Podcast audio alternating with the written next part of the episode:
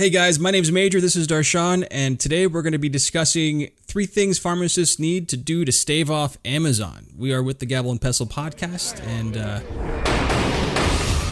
You're listening to the Gavel and Pestle Podcast with Darshan Kulkarni.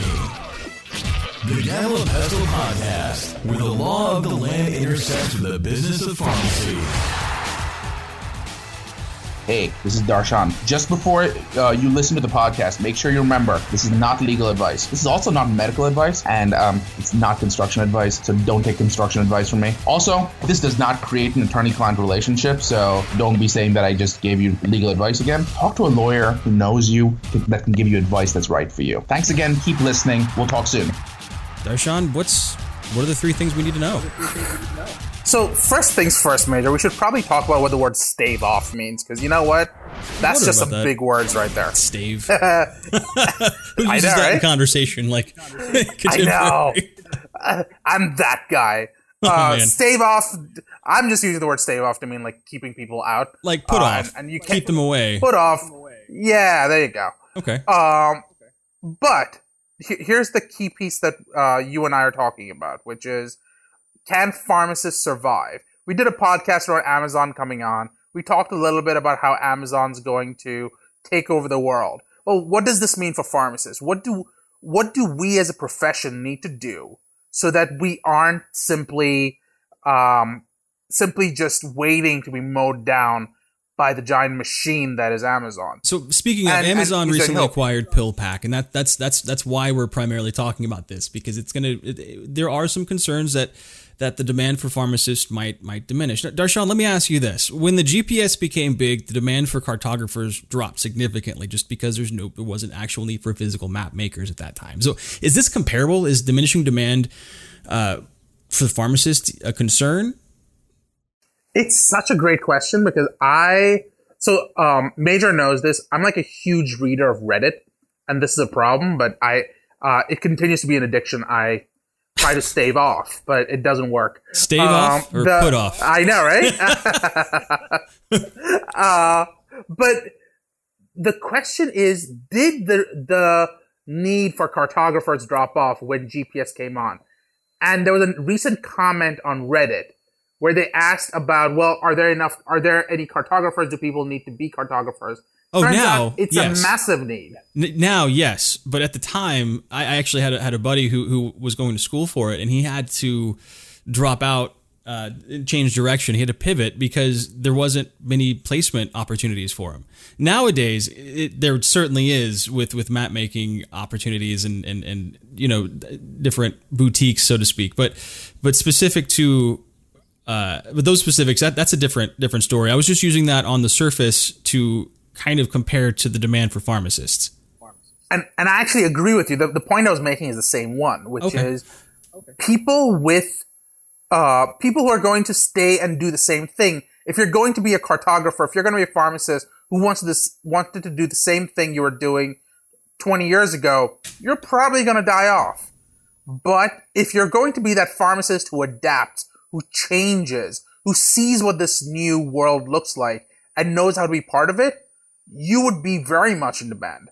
And and someone um, when when Google Maps was coming on, when Apple Maps is coming on, and to come on and go, we know what this new world looks like, and here's where the opportunity lies.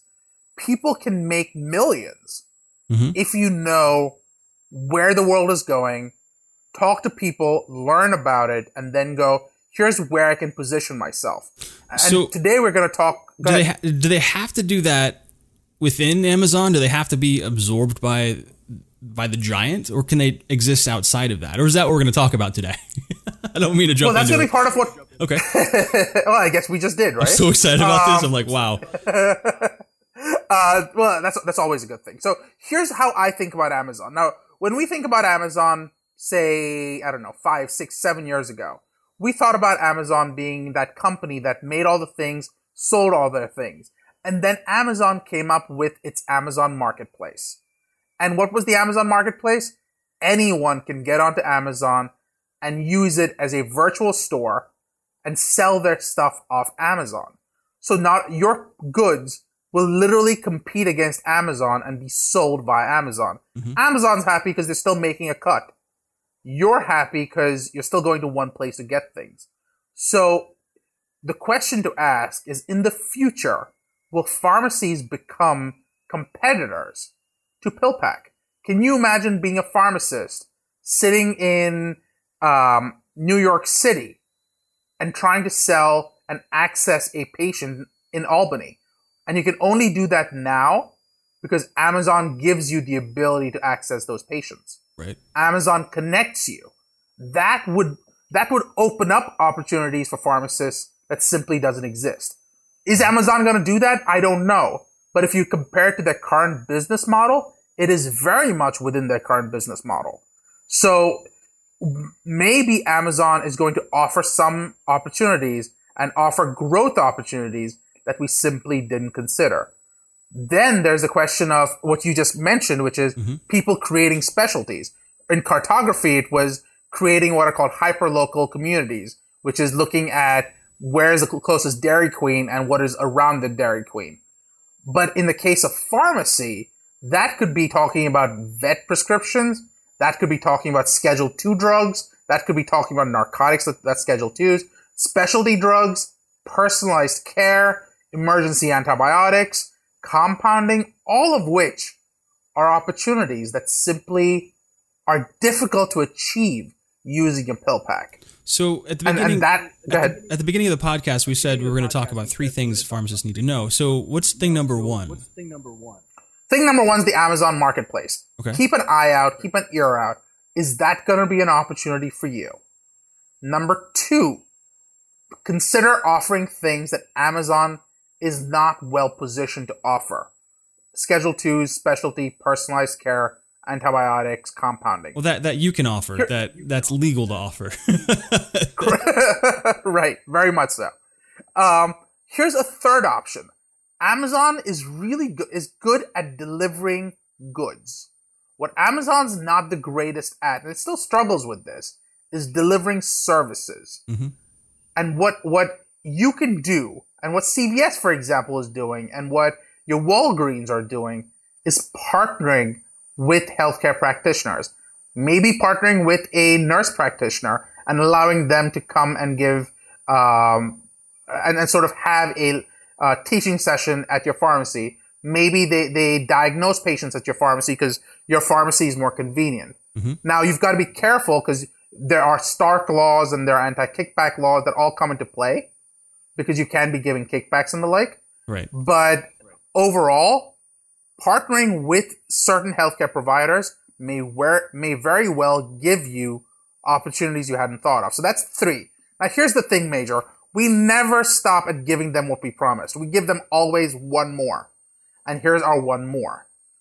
The enemy of my enemy is my friend. If, if, how do you stave off Amazon? Consider partnering with people you traditionally thought of as your enemy. Who do pharmacists t- traditionally think of as their enemy? They think about reimbursement. They think about how they aren't being paid enough. So your PBMs, your GPOs who maybe help, who may theoretically be helping you, but you feel like you don't have enough of a margin. Right. You, you as the pharmacy are now going to go, PBM, if I, if you don't support me, I die off. You don't have a base to go to because my patients are going to Amazon. What you need is to live because Amazon's going to flatten you out. Maybe there's an opportunity in the future to actually start partnering with PBMs and, and, and getting better pricing to allow for better opportunities for patients. So just And real that- quick, and that's PBM. be- yeah. Uh, what, what what is a PBM? Oh, PBM is your pharmacy benefit manager. So Pharmacy when you go manager. to correct.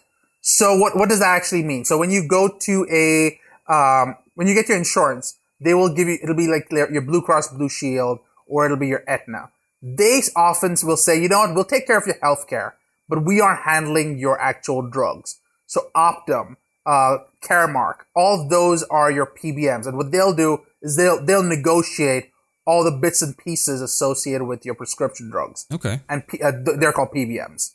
So, So, just, so just to review, the three things a pharmacist needs to stave off or put off Amazon. Number one, there's still hope for the Amazon marketplace. You could. yep, Uh, thing number two, uh, offer options and services that they cannot offer yet, that you can offer legally. And number three, enemy of my enemy is my friend. Is that- Yep. All right. So, And, the, and option 4 Mhm. is partner with other healthcare providers. so I have I have a question for you, Darshan. So either Yeah. losing a substantial chunk of business or going out of business altogether can be seen as one of the top concerns pharmacists have when it comes to Amazon steps into the pharmacy market. That's what we're talking about the the three things pharmacists need to the current podcast, right? So what is there another concern that pharmacists need to have about Amazon's acquisition of PillPack? What are you thinking about, Major? Talk to me a little bit more about Oh, what I, you're thinking yeah, about. no, no, I'm not thinking about anything specific. I'm just saying, is that all that we need to think about? About whether just pharmacists are. Um, well, ex- explain the question to me. I'm sorry. I feel like I, I didn't quite catch it. So, so we're focusing right now specifically on one thing, and that's reduced demand of pharmacists. How how, Yeah. how can we uh, exist after that chapter? How how can pharmacists Right. exist after that? Is that Yeah. the primary? That being the primary concern, could there be another concern? Is there is there something like waiting in the wings Oh, that are we haven't thought about, or Oh, so I think the other thing that you've got to think about is pharmacists are going to start landing up in a situation where um, they are. How should we put this? They're going to start getting desperate because they're going to see the patient volume start changing and the mixture start changing, and Oh, wow, yeah. fewer patients will go. And and because of that, you'll see pharmacists taking shortcuts, and those shortcuts could very much result in problems um, that can result in pharmacists filling, say, opioid prescriptions that are inappropriate because you don't want to lose that patient because that patient comes consistently. Um, you might land up in a situation where uh, marketers are going and and building relationships. We, we talked about these relationships being built with other providers, but if you're if not done appropriately, it can be hugely problematic. And the Department of Justice, the uh, office office inspector general, they're all looking over your shoulder, and I can I can assure you they're looking closely. and if they are looking closely, uh, I mean, recently I heard it was I think it was like a two billion dollar uh, situation where uh, I think it was like seven hundred odd uh, healthcare providers were were collected because they were inappropriately billing. Uh, so fraud is going to become a huge problem if pharmacists aren't careful. So let's do this, Major. Why don't we make our next talk about fraud and what pharmacists should be aware of as they continue in a post-Amazon world? Hey, that sounds like a great idea. Well, guys, thanks a lot for listening to Gavel and Pestle. My name is Major. This is Darshan. Uh, stay tuned for Fraud and Pharmacists. Thanks, guys. This is Darshan. Thanks for listening in. I really want to talk to you. Reach out to me on Twitter. I'm at, at FDA Lawyers. You can also find me on LinkedIn at Darshan Kulkarni. And if you want to find me any other way, well, start with Twitter, but you can always email me as well. Darshan at conformlaw.com. Thanks for listening in. I'm really excited to hear from you.